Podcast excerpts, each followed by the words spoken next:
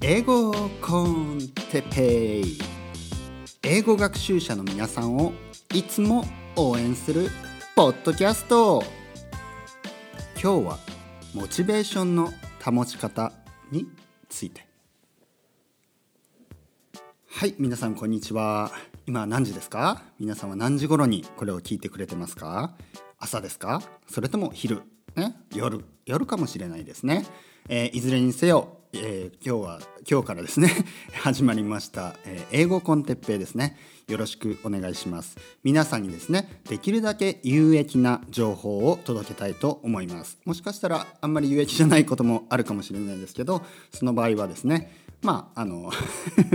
止め止めるのはちょっと悲しいですけどまああの次のねトピックを聞いてください、ね、どこかに有益な情報があると思ってね頑張って話しますのでよろしくお願いします。まずですねこのタイトル「英語コンテッペイ」ね、という、えー、まずタイトルですね。少し変なんですけど少しね変わっていると思うんですけど実は僕はですね、えー、日本語のポッドキャストをしばらくやってます。ね、日本語のポッドキャスト、えー、日本語学習者。ということはまあ日本人じゃない、え外国人向けですよね。外国人向けの日本語コンテペイ、ね、そういうノリでやってるので、えいつもと同じようにですね日本語コンテペイってね言うようなノリで英語コンテペイって言ってみたんで、えー、皆さんにとってはね少し何何この人って感じかもしれないんですけどあの 僕にとってはいつものねもう100今も150個ぐらいね撮って載せてるんですけど140個かな？140もうもう自分でも覚えてないぐらいですね。多分140ぐらいだったと思うんですけどたくさん撮ってます。そしてですね、えー、リスナー、まあ、リスナーって自分の言うのもね少し恥ずかしいんですけど、えー、多くの人からあのレビューをね日本語コンテッペイは多くの人から本当に多くの人からレビューをもらってあのメールももらうしねえー、まあ、実際それがきっかけであの僕は日本語の先生もやっているのでそれで、えー、多くの人からね連絡をもらってで実際あのオンラインでですね教えている生徒も出てきたということです。えー、アメリカ人、ねえイギリス人、ね、そしてオーストラリア人、ね、この間あの中国の女性の方も新しく生徒として、え始めました。そういうわけであの英語コンテッペイはですね日本語コンテッペイであの僕がですねいつも日本語学習者の方にどうやって日本語のモチベーションどうやって日本語を勉強していくかそういうことをねずっと話してきたんですずっと。それであの僕はもともとはですねもともとは英語の先生なんですね。英語の先生を東京で、えー、7年間ですね、えー、自分で英会話教室を経営しましてそこではあの、まあ、英会話以外にもえー、ロシア語のロシア語から言わなくても えとロシア語はね少しの生徒しかいなかったんでロシア語メインじゃないですよ、えー、まず英語そして次に多かったのが、えー、フランス語。あ韓国の方が多いな。韓国の方が多かったですね。英語韓国語そしてフランス語スウェーデン語。スウェーデン語の方がフランス語より多かったな。英語韓国語スウェーデン語フランス語そしてスペイン語ドイツ語ロシア語が少しずつ。まあそれぐらい、えー、いろいろなねそのようないろいろなあの言葉を教える教室を、えー、運営してました。経営してました。東京の下北沢で7年間やりました。そして、まああのまあ、僕は国際結婚しているし子供が生まれる、ね、そういうきっかけに、えーとえー、スペインですね。スペインのバルセロナにやってきました。で今スペインのバルセロナで3年が経つんですがえー、その間にですね日本語教師の資格を取り日本語教師になりました。で同時にですね「日本語コンテッペイ」というポッドキャストを取って世界中の、えー、iTunes ですね iTunes でポッドキャストを配信しそれで、あの日本語学習者の皆さんできるだけ、あの自然な日本語を聞いてもらおうと。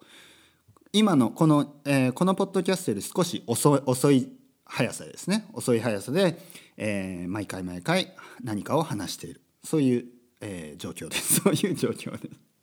でえー、っとですね英語英語はですねえ、まあもともと英語の先生ですし今でも英語を教えているしまあでもスペインだとですねやっぱりネイティブのあのイギリス人の先生が本当に多いんです。イギリス人のネイティブの先生が多いからあとはスペイン人の英語の先生も多いしそこでですね僕があの日本人の英語の先生があのスペインで英語を教えるっていうのは少しまあ残念ながら難しい状況ですね。やっぱりまあ差別じゃないけどまあちょっとなんでお前がみたいなね ことにはなりかねない。でもあの日本人のね、えー、英語学習者、ね、日本人の生徒さんのために僕は英語もずっと続けてやってます。それでですね今回新しくウェブサイトを立ち上げてですね、えー、日本に帰ることも決まりましたので日本に帰ったらあ対面でのレッスンも始めます。そしてそれまでもしくはその後もですねオンラインのレッスンを続けていきます。でオンラインのレッスンというのは僕は日本語を教えてもそうだし英語を教えてもそうだし実は僕はあのスペイン語も勉強してるのでスペイン語をオンラインで学んでます。それでもあのもう自分の経験を通してですね、えー、ずっとオンラインレッスンをやってきて、えー、感じる感じたね実際のあの感覚なんですけどこれは本当にいいです。オンラインレッスン初めて聞いた人はとか、まあ、まだやったことのない方にとっては少しね違和感があったり、まあ、ちょっと抵抗があったりする人もいるかもしれないです。ただあの一度始めてみるとまあ慣れるのはもう本当の最初の30分とかもしくはまあ1回目もう2回目からはもう本当に目の前に人がいるような感覚でもう対面のレッスンとほとんど変わんない。ほぼ変わんない、うん、僕の感覚では7年間対面のレッスンをずっとやってそれからオンラインに移行したんですね。でも正直言って何も変わらないです。何も変わらない、うん、もちろんねその人が見えないとかそれはあるけどあ見えないっていうのはその全身が見えないとかね。顔とまあその辺りしか見えないんですからでもあんまりその目の前に人がいるっていう感覚は同じですからあのそれでいてなんか適当になったりとかあのもしくはなんかうんなんかいろいろ対面の方が全然メリットがあるそういうことは感じたことは一切ないです。逆にオンラインのがメリットがあることも多いです。えー、それはですねまずあのまあ着替えなくてもいい まあ着替えてもいいですけどそんなにねあの外に出るような格好をしなくても大丈夫です。ね、あもちろんあの上半身はね僕もあの上半身はまあ普通、まあ、外に外で着るようなパパジャマでではやらないですけど外で着るような洋服を着ます。でもねこう、まあ、ズボンは あのリラックスしたねズボンを履けるしあとはですね、えーまあ、家にいるっていうことで、まあ、時間があのまあ時間その直前までレッスン直前までいろいろなことができますよね。直前まで料理をしてもいいだろうし、まあ、直前まで寝るのはねちょっとあれですけど直前まであの食事をしてても大丈夫です。でそのレッスンが終わったらすぐねトイレに行くこともできるし、まあ、別に教室でもトイレに行くと行くことはできるんですがあのもっともあのもっともっと自由にね、えー、生活できます。ただやっぱり家にいると逆に勉強できないという人もいると思うんですけどこれも結構慣れでですねもし家族があの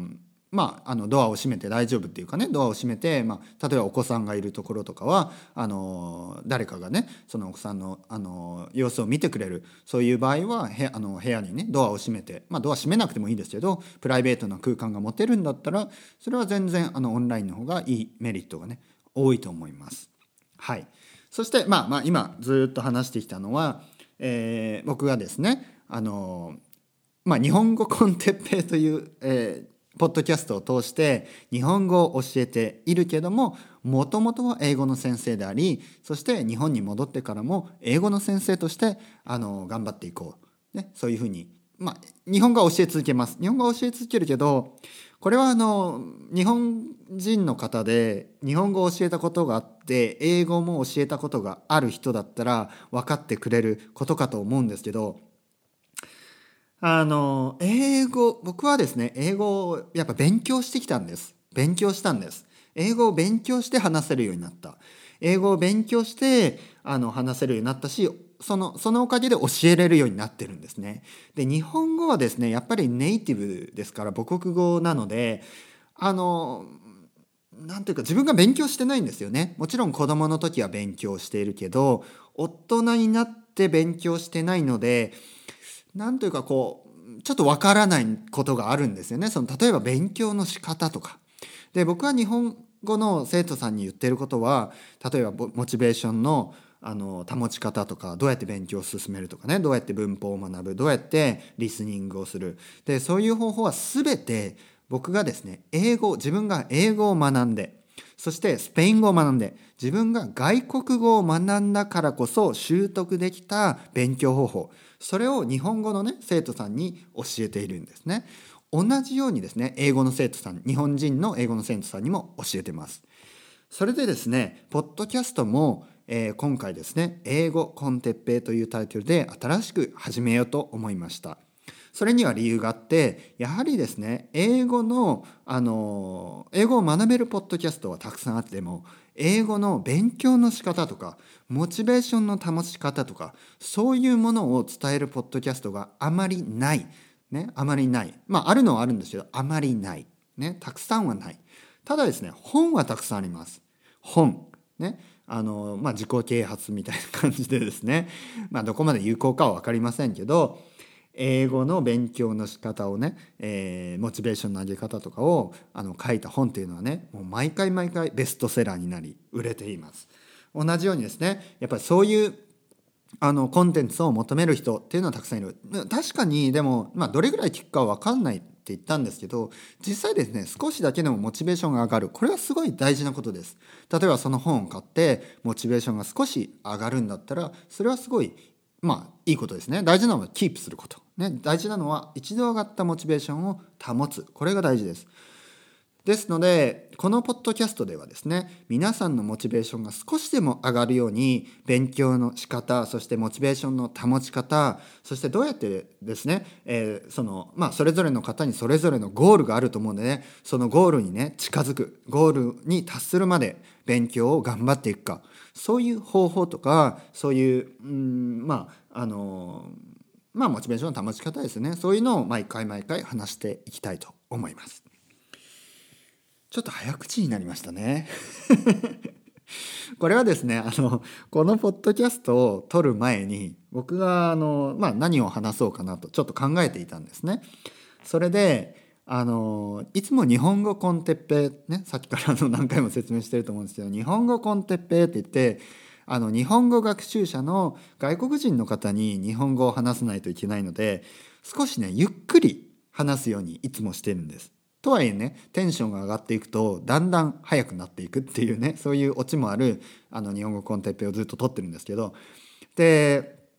英語でね英語じゃない英語英語コンテッペですね、えー、今回この英語について話そう。でも聞いてくれる人はまあほぼおそらく日本人だ。ね、日本人の人が聞いてくれる。そう考えたらいつものペースで話すとちょっとダメなんじゃないのかと思って早く喋るように。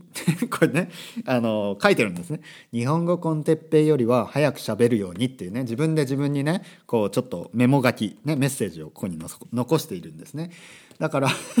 ちょっと早く前半早く話しすぎましたね。本当に。すみません。えーと、それでですね今日のトピックについて話していきたいと思います。もう半分ぐらい時間を使半分以上ね時間使ってますけどモチベーションの保ち方についてですね、えー、先ほども言ったようにモチベーションというのは簡単に上がります。でも簡単に下がります。そのさ上がった一度上がった英語頑張るぞっていうモチベーションを下がらないようにする方法を今日はちょっと話してみたいと思います。まずですね僕はもう一番大事な方法。これは習慣ルーティンですね。これを確立するということです。ルーティンというのは良くも悪くもあの断ち切ることが難しいです。これ悪いことは例えば不健康なもの、ね、例えばタバコを吸っている、まあ、タバコを吸うことが不健康だと思ってない人は まああのそれぞれにねそれぞれの考え方があるので僕は何も言わないですけど、まあ、例えば悪いルーティンもですね、えー、続くと断ち切るのが難しいように逆に言うといいルーティン。いいルーティンって何ですか？例えば文化的なルーティンとかね。例えば本を読む。毎日毎日本読む人。あの僕の友達でもですね毎本当にいつも本読んでる人がいる。うん、まあ人といる時はね読まないけど一人になったらもうすぐ本を手に取って本を読んでる人。まあ活字中毒っていうやつですね。その人はやめられないんです。本を読むことはやめられない。おかげで彼のね今30僕と同い年だから37歳37年の生活で読んだ本はもう膨大な量の本を読んでいる。これはですねやっぱりどこか彼の人生のどこかの時点で多分小学校ぐらいだと思うんですけど本を読む、ね、家では本を読む 外でもカフェでも人を待ってる間でも電車の中でも本を読むっていうルーティンをどこかで築き上げてるんでそのルーティンをルーティンを断ち切れない、まあ、断ち切る必要もないルーティンですけど、えー、そういうふうになってる。でその本を読む読書をするあのモチベーションを保つとかいうそういう感覚は一切ないんですね。ここで同じようにですね英語のモチベーションも英語の勉強、ね、勉強をもうルーティン化してしまう習慣化してしまうそういうことによってもうあのモチベーションを上げたり下げたりする必要もなくなるんですね。僕で言うと僕はですねあのずっと音楽が好きで特に大学生の時は常にですねイヤフォンを耳につけて常に音楽を聴く、まあ、学生でした。ね、皆さんもそうかもしれないしそういう人っていっぱいいますよね。で、えー、僕がですねずっと音楽を常に聴いてた、まあ、朝起きてですね、まあ、音楽をかけ、まあ、それはあんまり近所の人の迷惑にならないようにね、まあ、小さめですけどあの玄関を出る、ね、一人暮らしの僕はその時あの下北沢のね近くのその時は下北じゃないな。その時は大田橋ですね。大田橋に住んでましたね。大田橋知ってますか？あの大田橋は京王線ですね。京王線のね、えー、新宿から2駅ぐらい。で、えー、大田橋に住んでて文京区にある大学に行ってたのでまあ大体3040まあでもドアツードアって言いますよね。ドアツードア。玄関から大学の教室まではまあ1時間ぐらい。小1時間ですね。その間ずっと音楽を聴いてた。ね、でそれがまあ40分あ違うな。アルバム1枚2枚ぐらいかな。で聴いてた。で行きも帰りもってなるとやっぱ2時間ぐらいの時間ですね。で僕が大、えー、僕があの英語の勉強に目覚めたのは、えー、大学3年生ですね。結構遅いです。もう21歳22歳。なのでもう15年ぐらい前。結構遅いですけど、まあ、僕はあの常に語学学習に遅いとかないって言ってるんで遅いとか言いたくないですけどまああの英語を教える身としてはね英語を始めたのはちょっと人より遅いかもしれない。で大学生の時に始めたんですね。でその時何をしたかというと今まで音楽を聴いてたそれをあのポッドキャストね、こういうポッドキャストを聞く、えー、英語のポッドキャストを聞くことに変えたんですね。でそれによって毎日ですね自動的に1日1時間じゃない2時間か行きと帰りで2時間のリスニングを手に入れました。でですねこれ続けるとあのまあたまにねたまにね魔が魔が差してじゃないけどたまにねじゃあ音楽でも聴こうかなと思うじゃないですか。でポッドキャストを聴いてるのにまあ音楽も好きだから。で音楽に変えるとなんかねなんかこう英語を聞きたくなってくるんですよね。英語を聞きたくなる。当時の僕は英語全部全然理解してない。今思えば全然理解してない。ただですねその時聞いてた僕はイギリス英語をねメインにあのやっぱりロンドンにね憧れがあったのでイギリス英語をずっと聞いててそのイギリス英語の発音イギリス英語の音そこにねちょっと魅了されてあなんかその心地いいんですよね、まあ、音楽のようにあの英語を楽しんでたんですね。でそれをずっとずっと続けると、まあ、分かってくる、まあ、このあのこの流れについてもね次回話して次回からね少しずつ話していこうと思うんですけど分からない分からなかった英語がどうやって分かるようになっていったのか。これをね次回次回ですね次回話しましょう。これはねこれについて次回話しましょう。ポッドキャストについて次回話したいと思います。そういうわけでですね 今日は少し自己紹介も兼ねてやりましたので、えー、英語について話すことが少しね短くなりましたけど大事なことはですねモチベーションの保ち方。モチベーションを保つっていうのは意外とやっぱり難しいんです。モチベーションっていうのは上がったり下がったりするもんなのでそれがないようにするためね、そのずっとキープするためにはどうしたらいいかというと自動的に英語を毎日勉強できるようにする。それにはあの僕のおすすめはですねやっぱり会社に行く人、ね、学校に行く人そういう人は通勤通学その時間をポッドキャストに充てる。これが一番です。おすすめのポッドキャストは僕のブログにも書いてるしあのこれからですね少しずつまあ次回ですねポッドキャストの回で説明したいと思います。それですね、えー、じゃあ学校に行かない会社に行かないそういう人はどうするかというと、まあ、僕は今今仕事を家でしてるので実際そういう状況ですね。で僕はスペイン語を勉強する時にどうするかというとスペイン語のポッドキャストを聞くのは掃除をする時ね。毎日掃除はします。ね、掃除しない人は頑張って掃除毎日してください。掃除をする時にポッドキャストを聞く。そして僕は料理もするので料理をする時にポッドキャストを聞く。聞く。皿洗いをする時にポッドキャストを聞く。洗濯物を干す。洗濯物を取り込む。洗濯物を畳む。まあなんか専業主婦みたいですよね。もう全部やってるんですけど。全部やってますね。奥さんがね外に働きに出てるから僕は全部やるんです。ね、で全部やる間にですねスペイン語の勉強が毎日できる。どんどんどんどんできてあの3年間バルセロナに住んでますけど今では日常会話に困らないぐらいのねスペイン語を、えー、習得しました。皆さんもですねこのポッドキャストを通じて少しでもですね何かあ、まあ、勉強のモチベーションが上がり続けられるようにこれからもね応援していきたいと思います。また次回ですねよろしくお願いします。チャオ